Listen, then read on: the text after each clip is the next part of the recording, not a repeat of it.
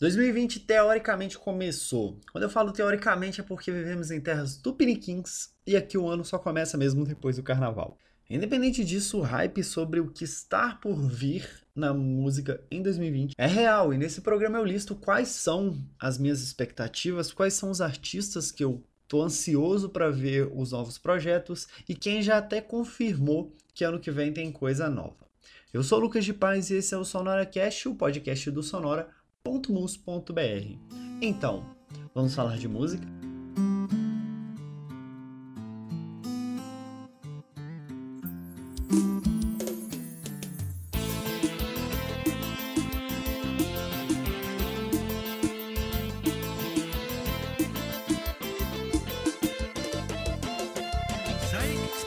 Iniciando a lista, certamente não teria outra forma que não fosse falando de Red Hot Chili Peppers. Com a saída do Josh e o retorno tão esperado de John Frusciante, o Red Hot Chili Peppers acaba seguindo um caminho em que me preocupa um pouco, visto que o Dark Necessities foi um disco que eu gostei bastante, e essa nova fase, eu não sei, eu gosto muito do Frusciante, mas o cara tava tendo uma criatividade explorada muito maior na carreira solo. Ele de volta, eu não quero azedar o leite de ninguém, mas eu tenho um pouco de medo. De qualquer forma, tô ansioso por isso. Ainda falando em retorno, tivemos duas bandas aí que retornaram, anunciaram, na verdade, seu retorno. Até agora a gente não viu nada. Uma delas anunciou shows e a outra disse que tá gravando o próximo álbum. A primeira delas é o Rage Against the Machine, que depois de muita treta entre os caras, questão viés político, teve tanta coisa, e aí os caras depois de trocentos anos decidiram retornar, e já, inclusive, acho que já até rolou um show. Eu não sei o que aconteceu até esse momento, mas talvez na hora que você estiver ouvindo já aconteceu um show do Rage Against the Machine. Outra que voltou, e essa realmente me deixou bem abalado ali, foi o System of a Down. Na verdade, teoricamente ele não voltou, né? Ele anunciou que tá voltando e que ia gravar um disco. Os integrantes já tinham seus projetos paralelos. O Serge tinha carreira solo e tava produzindo muita coisa. E o Malakian, que eu sempre esqueço o nome dele, acho que é Daron Malakian, sei lá. Ele já tinha o Scars on Broadway, que é uma banda dele, que depois ele trocou o nome para o nome dele, e é como se fosse que a galera tá usando agora, que sei lá, tipo Nando Reis e os Infernais, entende? É alguma coisa do tipo assim, mas ele basicamente saiu da banda, colocou um nome, e o nome da banda atual é acho que é Daron, Daron Malakian and Scars from Broadway, que é um nome muito esquisito e pra mim não faz sentido nenhum, deixava o nome que era antes. Enfim, System of a Down é uma galera que eu tô num hype gigantesco também, e o príncipe do metal, né, o príncipe da capirotagem, Sr. Ozzy Osbourne, anunciou que Ordinary Man, um disco, depois de muito tempo, um disco do Ozzy, vai sair no dia 21 de fevereiro. Algumas músicas já saíram, ele tá lançando aí, eu ouvi uma, que inclusive, acho que a Ordinary Man saiu acho que essa semana, se eu não me engano. Saiu uma música exatamente no momento da gravação desse programa, no dia, quer dizer. Gostei bastante, os clipes estão vindo bem legais. O clipe anterior meio que mostrava um pouco do Ozzy no passado. Isso eu achei muito legal, sabe? Clipe de metal contando um pouquinho de história nesse processo, eu acho sempre interessante. E dando segmento dos retornos, na verdade o Ozzy não tá retornando, né? Mas toda vez que ele lança um disco parece que é um retorno ele tá, sei lá, no seu caixão, nos seus confins, nas trevas, e aí ele brota do nada. Quem vai aparecer, na verdade, no dia 1º de maio, é a Alanis Morissette com um novo trabalho. E isso me deixou bem surpreso, porque a gente escuta muita coisa da Alanis, mas a gente escuta poucas coisas sobre a Alanis. Entenderam? E aí ela anunciou que tava de volta. Ela teve filho e tudo, seguiu uma vida familiar bem firme, e eu achei isso bem interessante, porque ela entrou na música bem nova, né, e que muitas vezes a pessoa não consegue ter esse desenvolvimento familiar. Fico muito feliz por ela. E uma banda que não está retornando, mas está trazendo um projeto que revive algo, calma que eu vou explicar, que é o Van Halen. Na verdade, que não é o Van Halen, é o Weezer, fazendo um projeto do Van Halen, que vai chamar Van Weezer, que é basicamente um disco de cover e releituras do Van Halen, e que vai sair no dia 15 de maio. Eu acho isso bem legal, bem curioso.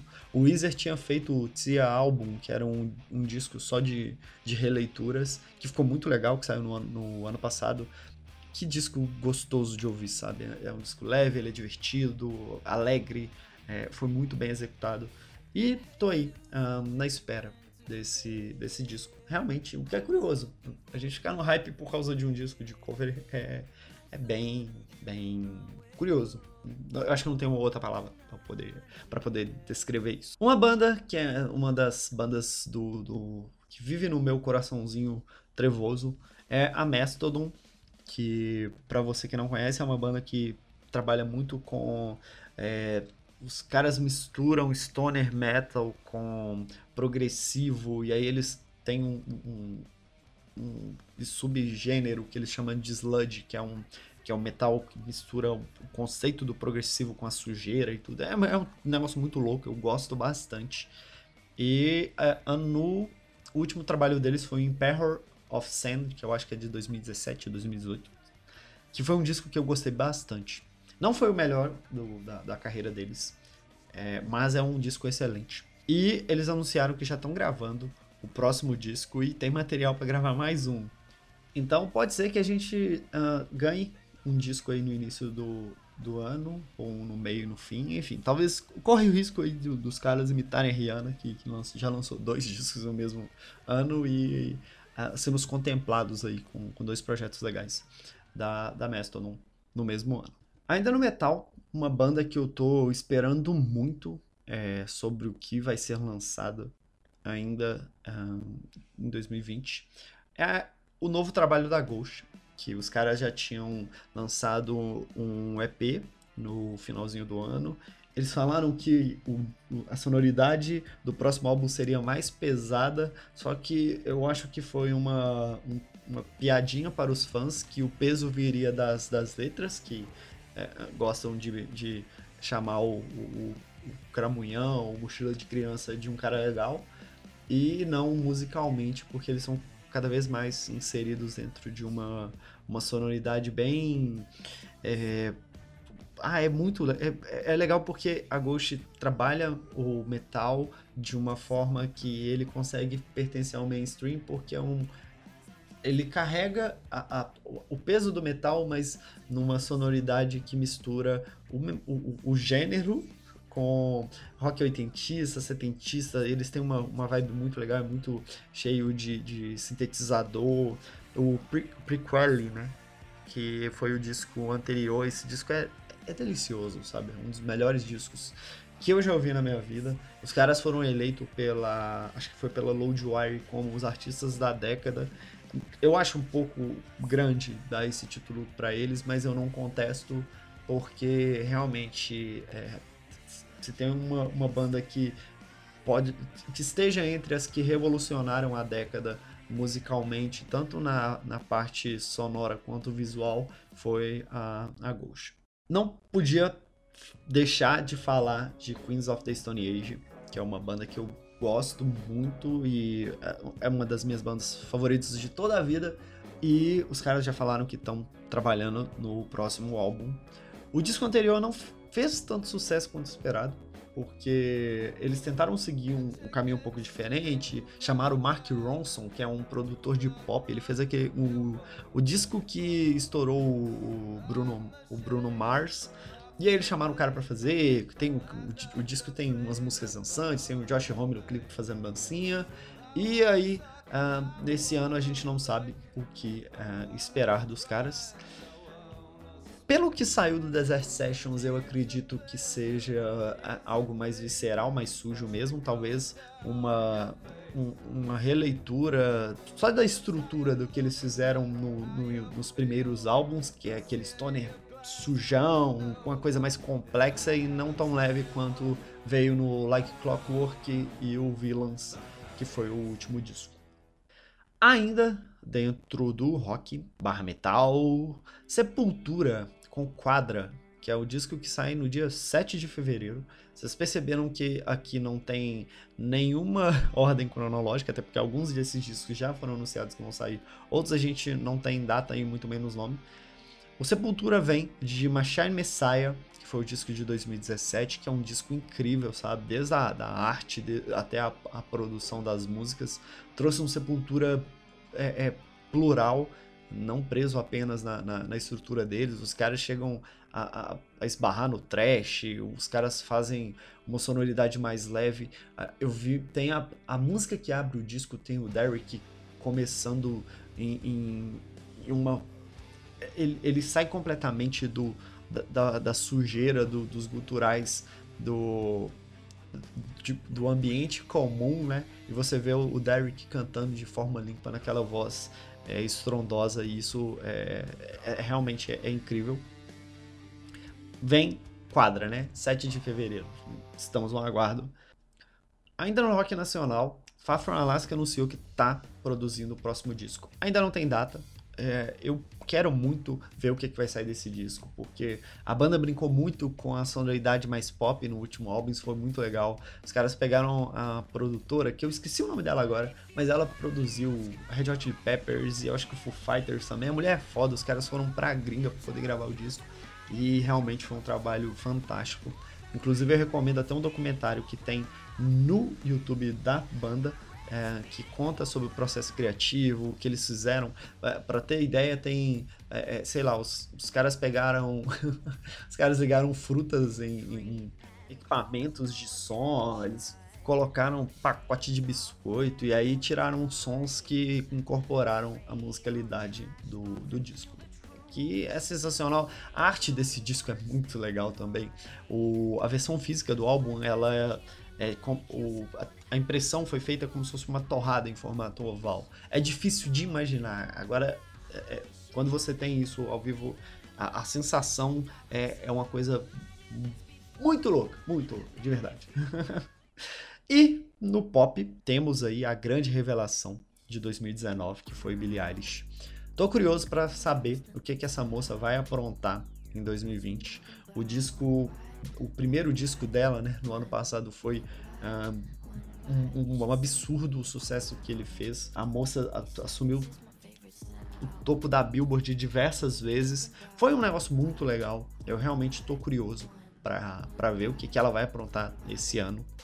Outra moça do pop que eu tô ansioso, porque eu gostei muito do primeiro disco, é a Dua Lipa, que vai vir com Future Nostalgia no dia 2 de junho. E eu tô curioso, porque o primeiro disco dela é muito bom. Ele é um disco de pop, ele é ácido nas letras, e ele é leve na musicalidade, e é um pop muito grudento, sabe? De pensar no disco, eu acho que eu consigo umas 5, 6 músicas dele meio que tocar na minha mente. Então é um disco que eu tô ansioso pra ver, porque eu gostei muito do que ela fez. Chegou do nada. Quem é a Dua Lipa? Quem é a Dua Lipa a gente não fazia ideia, a gente achava que era uma moça bonitinha que tinha grana e família investindo na produção, e quando a gente foi ver, é uma coisa, cena totalmente diferente. A moça tem presença de palco, ela se impõe, ela canta pra caramba, e eu tô muito curioso pra ver o que vai ser dela esse ano. E para encerrar a lista, um cara que ano passado ficou aí na... Foi complicado, porque ele ganhou a visibilidade, se envolveu em polêmicas, e o ano tinha de tudo para ser o ano dele, e não foi, que foi o Bacon, Exu do Blues, que depois de Bluesman, lançou uma outra faixa, participações, se envolveu em treta, né? Mas eu tô muito ansioso para ver o que ele vai trazer, porque Exu e Bluesman são obras-primas. Eu sou fascinado com esses dois discos. Eu admiro muito o conceito toda uma ideologia que eu jamais tive conhecimento. O Baco, ele não mostrou pra mim, ele me deu um soco na cara e aí no soco ele meio que explicou tudo, sabe? Foi um disco bem pesado de digerir pela minha falta de conhecimento sobre o ambiente. Foi um disco que me fez pesquisar bastante sobre muita coisa e rever diversos conceitos aí em diversos aspectos. Bom, essa é a minha lista. Eu acho que esse podcast vai ser o maior podcast da história do SonoraCast. Eu fico feliz porque tem gente que fala assim: nossa, o programa é curto e você demora pra gravar. Tá aí, vocês vão ter, sei lá, quase 20 minutos de programa. E é isso, espero você num próximo programa. Eu tô sempre nas redes sociais, as minhas redes sociais pessoais, @LucasDePaz, pego pães e tiro tio. E nas redes sociais do Sonora, @sonora, o ponto é ponto por extenso mesmo, .mus. É isso, um abraço no seu rim e até o próximo programa. Deixa o eixo passar, abre o caminho, deixa o eixo passar. O que é que eu tô fazendo aqui? Mais de 7 dias sem dormir, da lama ao caos, nosso zumbi não foi pedindo licença que eu cheguei até aqui. O que é que eu tô fazendo aqui? Mais de 7 dias sem dormir.